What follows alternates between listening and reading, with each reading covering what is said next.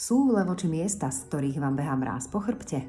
Počuli ste už o strašidelných bytostiach, ktoré sa spájajú napríklad s levočskými hradbami či inými odľahlými miestami? Vynára sa vám hrôzostrašný príbeh, o ktorom vám povedal sused alebo známy a odohrával sa v nejakom starom levočskom dome. Mladý umelec Alexander Gerbery tieto príbehy zozbieral, dotvoril, nakreslil k nim ilustrácie a spísal v knihe Strašidelné meské legendy, ktorú vydala knižnica Jána Henkela v Levoči s podporou Prešovského samozprávneho kraja v rámci programu Európsky rok mládeže 2022. Alexander Gerber je magister histórie, výtvarník, autor komiksov a rozmanitých ilustrácií s tematikou hororu, science fiction a fantasy. Svoju tvorbu prezentoval na mnohých miestach aj zahraničných výstavách. Čím je pre neho horor ako žáner zaujímavý, ako zbiera levočské meské povesti a aká bola jeho cesta ku knihe sa dozviete v dnešnej časti Limka rozhovorov s Vladimírou Novotnou Čajovou. Želám vám príjemné počúvanie. Ak by ste chceli čo si povedať čitateľom Limky o Alexandrovi Gerberim, čo by ste chceli, aby vedeli, čo by to bolo? Na začiatok by som sa asi rád predstavil. Volám sa Alexander Gerbery. Vyrastal som v Levoči, navštevoval som tu základnú školu a neskôršie štúdium som už strávil mimo Levoče, ale vždy som sa do Levoče celkom rád vracal. Bolo to mesto, ktoré malo určitú špecifickú auru, ktorá mi bola veľmi blízka.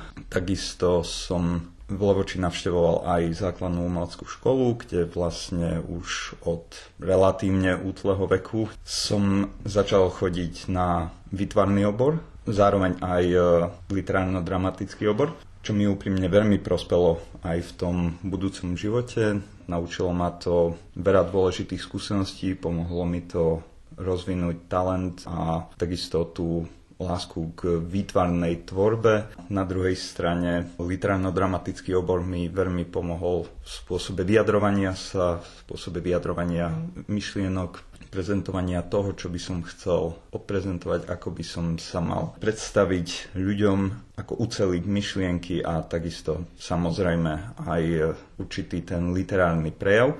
Avšak ironicky písanie mi nikdy nebolo až tak veľmi blízke, ako nemal som problém s písaním, nemal som problém so slohmi ani nič podobné. Vždy mi bolo trochu bližšie sa vyjadriť cez obrázové médium, to znamená mhm. cez výtvarné umenie. Vždy, keď som niečo písal, tak skôr som nad tým premýšľal tak vizuálne, snažil som si vizualizovať do obrazu, používal som e, ilustrácie, veľmi rád som si ilustroval vlastné poznámky a tak ďalej. Tieto dva spôsoby mi veľmi pomohli neskôr formovať moju osobnosť, moje vlastné záruby aj moju vlastnú identitu. Vždy som sa tiež rád len tak prechádzal po Levoči. Vnímal Levoču cez vlastnú skúsenosť bez všetkého ostatného, nielen ako mesto, nielen ako ľudí, ale ako ten priestor, ako tie zákutia, jednotlivé ulice, uličky, hradby, všetky časti Levoče, ktoré máme, ktoré sú nám blízke. Zároveň prechádzky po týchto častiach vždy tak nabudili v človeku tú predstavovosť, tak spustili takéto premyšľanie, čo tu bolo, ako to bolo predsa len Levoče historické mesto, všade vidieť takéto klbenie minulosti, prítomnosti a pohľad do budúcnosti. Všetky tieto aspekty myslím, že viedli veľmi silno k tomu, ako som neskôr pracoval, ako som neskôr viedol svoj život a čo som sa vlastne snažil ďalej aj predávať vo svojej tvorbe. Vás zaujímal horor ako žáner už eh, v tom útlejšom veku? Áno, určite som sa s hororovou tematikou stretol už vo veľmi útlom veku ja viem, že to znie tak trochu zvláštne, predsa len nie je to práve ten žáner, ktorý je najvhodnejší pre malé deti. Mal som možno to šťastie, že som vyrastal v dobe, ktorá bola plná takých tých klasických hororoviek, klasických strašidelných príbehov, detektívok a tak ďalej, ktoré boli populárne. Traja pátrači, horory ako Nočná mora Street, veľa strašidelných animovaných rozprávok vtedy vychádzalo. Bol prosto žáner veľmi koncentrovaný takým tým fascinujúcim či už hororom alebo sci-fi, všetky tieto žánre ako boli premiešané, tak boli viac sprístupnené deťom, mm-hmm. prechádzali viac vekovými kategóriami a samozrejme aj v popularite boli na každom rohu, takže človek sa s tým stretol a veľmi rýchlo som si k tomu vytvoril vzťah, k takému tomu bezpečnému strachu, ktorý človek mohol z diarky bezpečne pozorovať, začať zisťovať, prečo by sa nemal báť, prečo by skôr to mal byť taký ten strach podobný tomu ako v lunaparkoch, že je to ten bezpečný strach. Máme radi to vzrušenie, tie zimomriavky, ktoré to dáva, ale zároveň nie je to nič, čo je reálne, je to, je to fikcia. Takže myslím, že preto mi bol tento žáner taký blízky. Je na jednej strane bezpečný, ale na druhej strane vyvoláva veľmi silné emócie. Výrazné emócie, ktoré sa veľmi rýchlo zapíšu človeku do mysli. Fascinácia, takéto omieranie môže byť, nemôže byť, je to, nie je to, čo je to zač, taká tá zvedavosť je tam. Zároveň aj ten pocit strachu, predsa len mnohí ho máme radi občas. Okrem teda tej výtvarnej tvorby sa venujete aj písaniu. Vyšla vám vaša prvotina, kniha, ktorá sa volá Strašidelné mestské legendy. Musím sa priznať, že o tomto žánri som veľa nevedela. Na Slovensku asi to nie je úplne bežné tie mestské povesti. Žáner mestských povestí vlastne spadá pod taký ten väčší dážnik mestskej alebo urbárnej folkloristiky. Je to súčasť ľudovej slovesnosti. Sú to povesti ako také, krátke narratívne formy ľudového rozprávania. Základom je, že boli prenášané väčšinou len orálne. Takisto nezáleží, či sa jedná o povesti spred 300 rokov alebo povesti z minulého týždňa. Tá iniciácia tam musí byť orálna. Musí sa začať o niečom rozprávať, aby sa to rozšírilo, aby sa viac ľudí o tom začalo zhovárať a až následne môže prejsť ten prechod do iných podôb, či už písanej podoby, vizuálnej, audiovizuálnej a tak ďalej, ale ten základ musí byť najprv vždy hovorený. Na Slovensku máme veľmi bohatý žáner povesti, predsa len naša slovenská folkloristika je kventnatá, je veľmi bujná, ale väčšinou sme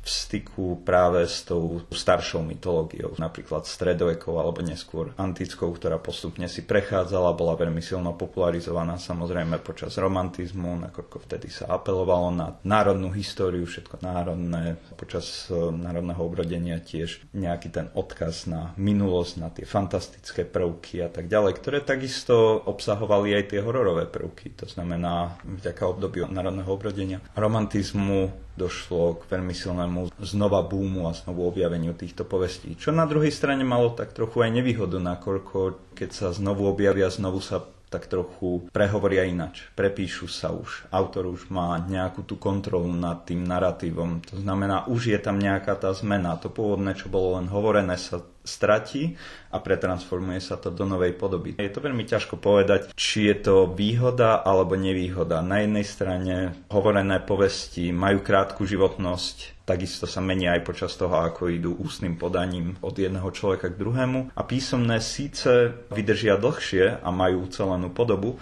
ale na druhej strane je tam riziko prílišného autorského vplyvu, mm-hmm. ktorý nemusí byť ani len vedomý, môže byť aj nevedomý, ale už dochádza k nejakej zmene. Nedá sa hovoriť o nejakej rídzosti povesti, rídzosti mýtov, legend a tak ďalej, ale určite je tam tá zmena, taký ten život, taká tá evolúcia predsa len folklóru.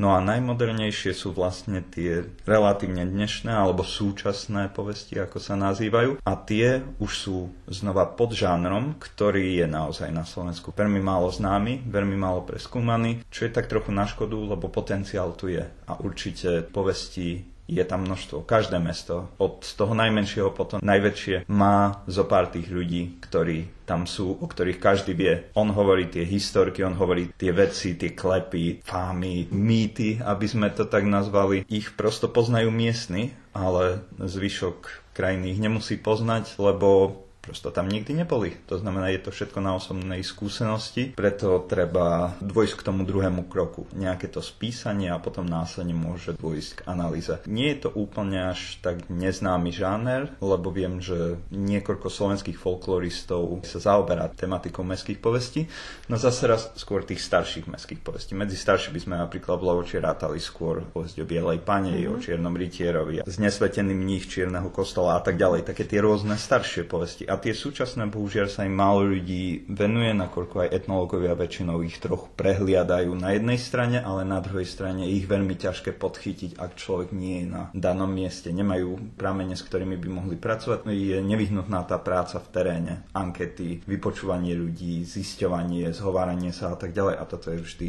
o mnoho zložitejšie. Vidím, že odborne to máte podchytené. Vy ste vlastne už predtým vedeli o tomto žánri, alebo ako sa to teda k vám dostalo? Pôvodný súbor týchto povestí, ako sa nachádzajú v knihe, boli vytvorené už v roku 2016. Záľubová činnosť, náhly skrz inšpirácie, ktorý ma viedol k tomu, aby som sa pustil do toho najprv veľmi malého projektu. Pôvodne som chcel len jednu ilustráciu spraviť. Následne som sa rozhodol, že k ilustrácii by mohol ísť text. Nakoľko si na tú príhodu ešte o tej dobre som si veľmi dobre spomínal. Následne som ilustroval ďalšiu a ďalšiu a ďalšiu a ďalšiu a takto ani som nevedel, ako som držal za chvíľu knihu v ruke. Mm-hmm. Nebolo to s tým priamým vedomím. Plánoval som napísať nejakú publikáciu, ale toto bola doslova šťastná náhoda. S tým žánrom som sa určite stretával, akurát nevedel som ho v tej dobe ešte podchytiť, tak ako by som ho dnes vedel už aj vedecky zadefinovať, vedieť o jeho jednotlivých aspektoch, jednotlivé atribúty, mm-hmm. nevyhnutné podmienky, ktoré sú či už na vznik, na klasifikáciu a tak ďalej. Je to také ako keď človek vie o jablkách, celý čas ich používa, ale ak by sa zrazu stal botanikom alebo biologom, tak zrazu vidí jablká z úplne iného svetla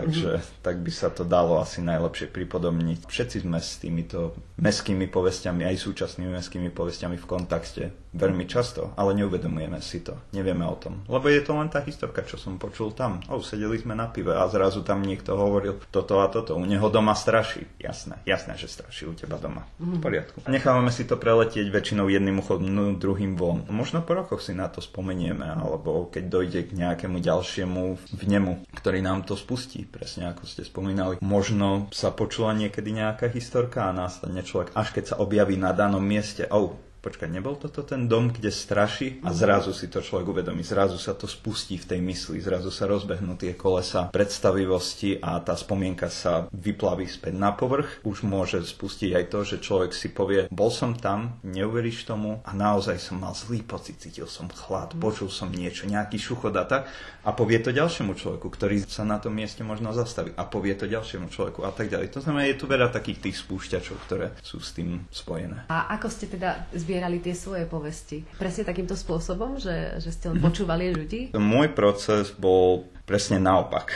Ja som pôvodne chcel spraviť len jeden obrázok. Neskôr som sa rozhodol spraviť sériu obrázkov. K sérii obrázkov prišiel zrazu text, to znamená, ja som najprv sa vydal na miesta, kde som vedel, že sa niečo odohrávalo, alebo ktoré som vedel, že boli spojené s týmito spomienkami. Všetko je vlastne len z mojich vlastných spomienok. Nerobil som žiadnu anketu, nešiel som za ľuďmi spätne a tak ďalej. Myslím, že jedného kamaráta som musel napísať vtedy alebo zavolať. Nie som si už presne istý, ale niekoho som musel vtedy kontaktovať, lebo som si nebol istý, kde vlastne sa toto malo nachádzať. To bola povesť s prízrakom v rúre, lebo som mm. si mhm. nespomínal, kde presne to bolo on ma musel trochu nasmerovať. Následne tieto spomienky som musel vyskladať do niekoľkých príbehov. Nechcel som robiť príliš veľa, príliš krátky. Keď už som sa rozhodol, že to bude ucelený text, tak som nechcel robiť množstvo, čo ja viem, 15, z ktorých niektoré by boli príliš krátke, niektoré nemajú presnú rozprávačskú formu, to znamená nemajú úvod, jadro a záver, boli, bolo by to doslova len ako niečo povedané formou dolu v mojej pivnici počujem zvláštne zvuky, čo nie je príbeh. Ale zase nechcel som príliš do toho doplňať svoj vlastný prínos. Snažil som sa ich zachovať v čo najucelenejšej podobe, tak ako som si na nich vedel spomenúť. Niektoré sú napríklad kombináciou niekoľkých. Príbeh o Kostižerovi je kombináciou troch príbehov, ktoré mm-hmm. som zlúčil dohromady a vytvoril z nich jeden ucelený. Prvky ostatných som apeloval na prvky toho príbehu, ktorý som poznal tu na Zlevoče, nakoľko ten príbeh Zlevoče nebol úplne dokončený. A takisto aj ostatné príbehy. V niektoré boli od začiatku do konca perfektná krátka poviedka, perfektný krátky príbeh a niektoré si vyžadovali zlúčenie s niekoľkými ostatnými, ktoré mali podobné aspekty, to znamená, vedel som si z toho odvodiť, že áno, je to variácia toho istého príbehu, len nemá žiadnu úplne presnú formu. To znamená, ak to vyskladám z troch alebo piatich, tak zrazu to už má presnú formu. A iné boli úplne celé od začiatku do konca bez problémov. Niekde som musel doplniť rozprávač, alebo tam nebol rozprávač.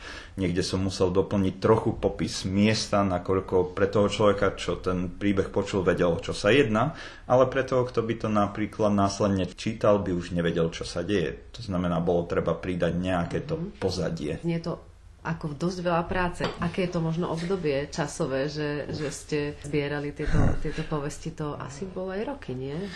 Nie nevyhnutne. Aha. Na túto otázku sa ma veľa ľudí pýta, ako dlho to trvá. Úprimne, samotné písanie mi netrvalo až tak dlho. Myslím, že to aj mnoho spisovateľov, autorov a tak ďalej vám môže potvrdiť, že keď má príbeh ucelenú podobu v hlave, keď to mhm. má človek v mysli, vidí to, vie, o čo sa jedná, tak ten prenos na papier je veľmi rýchly. Keď človek spustí a vie presne čo, tak ruky idú aj samé a napísanie už netrvá dlho. To znamená v tomto prípade, ja by som naozaj si dovolil povedať, že netrvalo to ani mesiac a všetko bolo mm-hmm. hotové. Mám taký pocit, že aj v priebehu len jedného týždňa ja už som mal ilustrácie hotové. Lebo viem, že som ich vtedy aj publikoval na internete, ešte len ilustrácie. Myslím, že aj texty som pridával vtedy na vlastnej stránke pre zdieranie vytvarných vecí. Mám taký pocit, že to bolo aj po dennej bázi. Jedna noc, dokončil som v noci ilustráciu, dopísal som príbeh, vydal som ju. Ďalší deň, cez deň som sa išiel pozrieť na miesto, po obede som začal kresliť, večer bolo všetko hotové, napísal som príbeh a následne som ho vydal. Ťažko povedať, ako vrajím,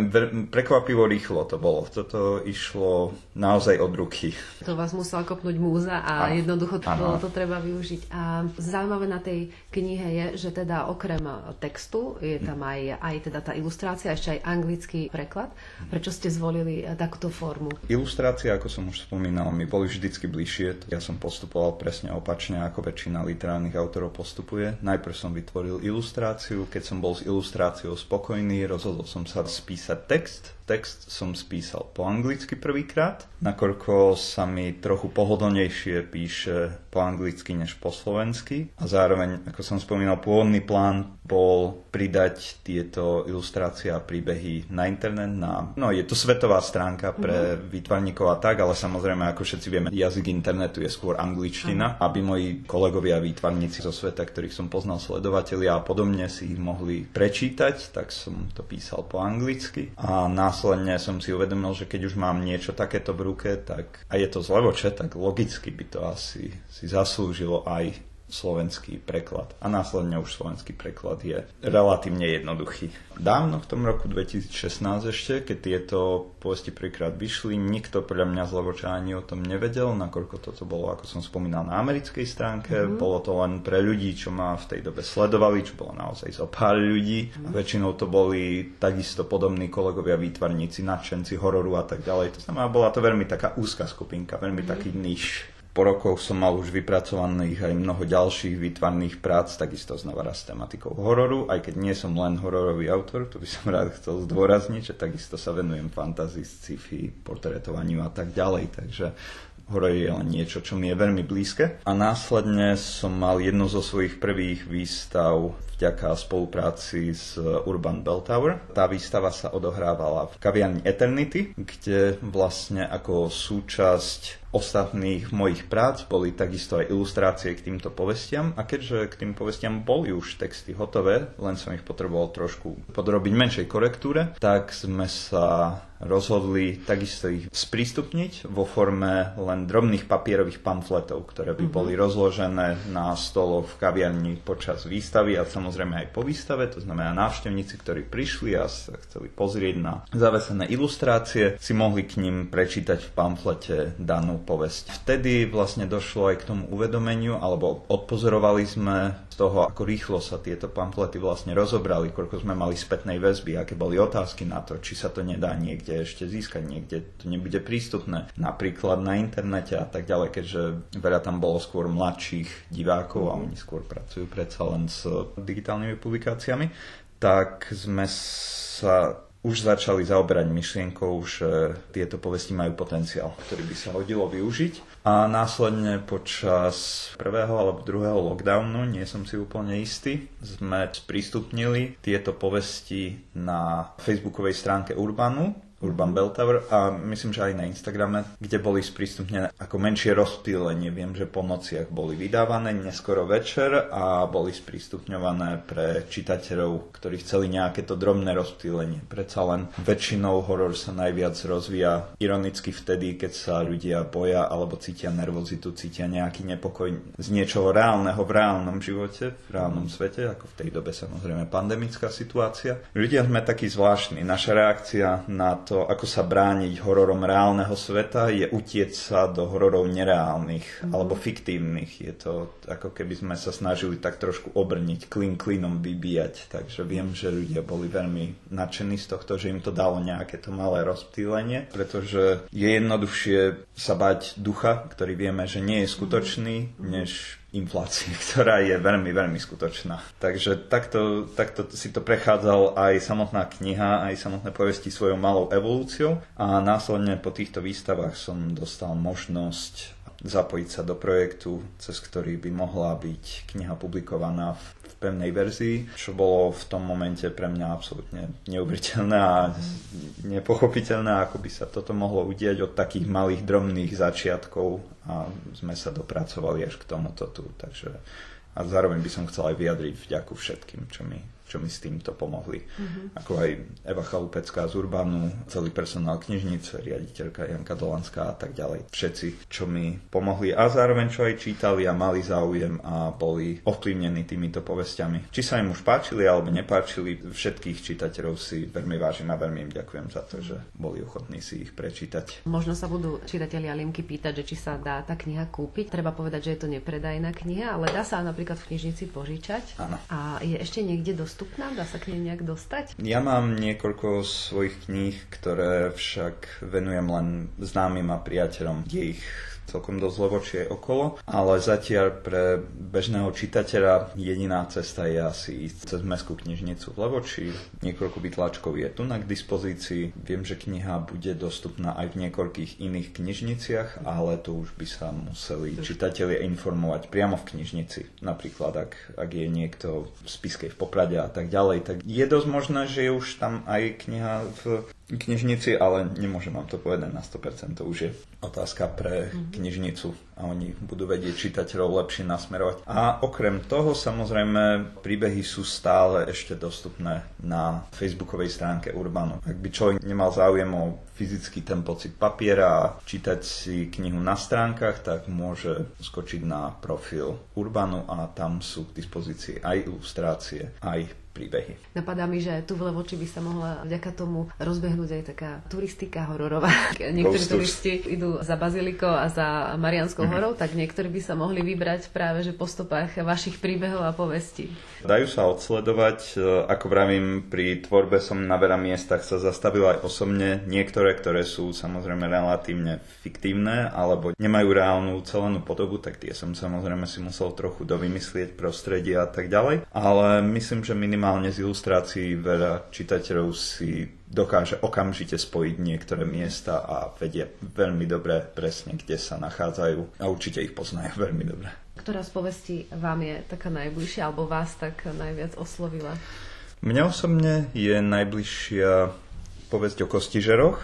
Je to vlastne jedna z najdlhších aj v knihe, alebo aj najucelenejších má jeden z najlepšie štrukturovaných príbehov. Je pre mňa veľmi špeciálna tým, že toto je povesť, ktorú som si všimol, že sa objavuje aj na iných miestach, aj mimo Levoče. A vo veľmi špecifickej podobe. Nakoľko toto je taká veľmi špecifická bytosť, ktorá je v tejto povesti. Sú to niečo ako animované kosti, ktorým je pridaný život nejakým nadprirodzeným aspektom a majú niečo spojené s tmou, s uzavretými priestormi a s takými skôr dezolátnymi budovami a tak ďalej. Podľa toho by sa dalo zhruba tak odvodiť, áno, je to, toto sú to kosti, čo sa hýbu, čo sú väčšinou skôr zvieracie, je to nejaká masa, sú nebezpečné a tak ďalej, alebo strašia, desia, ale skôr je tam to riziko a v takejto podobe je veľmi málo takých tých mytologických bytostí, ktoré by sa tomu dali pripodobniť. Predsa len vlkodlak, vlčí človek, čo ja viem, vlk, čo chodí po dvoch nohách a tak ďalej. Je to variácia toho istého. Je to stále niečo, čo je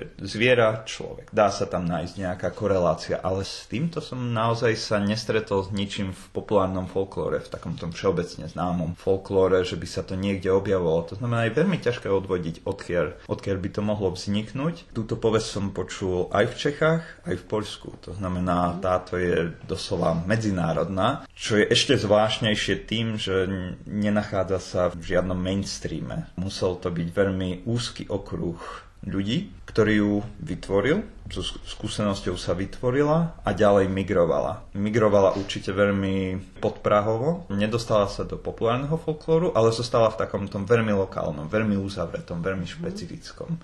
Preto minimálne pre mňa ukazuje, že má potenciál. Zároveň je zaujímavá, ale zároveň má potenciál k tomu výskumu, zistiť odkiaľ, prečo a ako sa dostala vlastne do toho ľudského povedomia. Pre mňa táto má určite najväčší srdcový prínos. Čomu sa aktuálne venujete? Ešte zbierate aj nejaké ďalšie možno povesti a je to žáner, ktorému by ste sa chceli a... ďalej venovať? Určite, určite by sme boli otvorení ako ja, tak aj ostatní ľudia, čo mi pomáhali e, pri práci na tejto publikácii, by sme boli otvorení ďalšiemu pokračovaniu a v tomto ohľade možno by som aj rád sa obrátil týmto spôsobom priamo na obyvateľov mhm. Levoče, pri, priamo na čitateľov Limky, na všetkých. A by som ich rád znova požiadal, ak by mali ešte nejaké povesti, nejaké historky, rodinné príbehy a tak ďalej, hoci čo, čo má nejaký ten nádych hororovej tematike a je to relatívne súčasné. Súčasnosť sa veľmi ťažko definuje, mm-hmm. takže môže to byť aj príbeh od uh, prababičky, Môže to byť aj spred 100 rokov, ide len o to, aby to nebolo príliš staré. Vlastne takto som už na obyvateľov mesta, na mojich spolupčanov tu apeloval už pri mojej prvej výstave, mm-hmm. kedy som sa snažil nejak si získať inšpiráciu aj od nich. Nakoľko toto sú moje spomienky. Tieto povesti boli moje, na ktoré som si spomínal ja a určite na množstvo som zabudol a určite množstvo som ani nepočul. Určite s mnohými som sa ani len nestretol, alebo si ich už nepamätám. Je to veľmi možné, ale viem, že ľudia v meste majú. Určite vedia, určite počuli, preto by som ich chcel požiadať, aby sa nehambili, ak by boli ochotní ma kontaktovať priamo, napísať mi e-mail, môžeme sa dohodnúť, môžeme sa stretnúť, alebo ak ich chcú spísať sami nejaké len časti vlastnými slovami, aby som to ja už potom ďalej trochu literárne spracoval a dal do nejakej tej čitateľnejšej podoby, bol by som veľmi vďačný. Bol by som veľmi vďačný, ak by sa nám podarilo z toho vyzbierať druhé pokračovanie, tak to by bolo doslova už kniha, ktorú písalo mesto. A pevne verím, že ten potenciál tam je,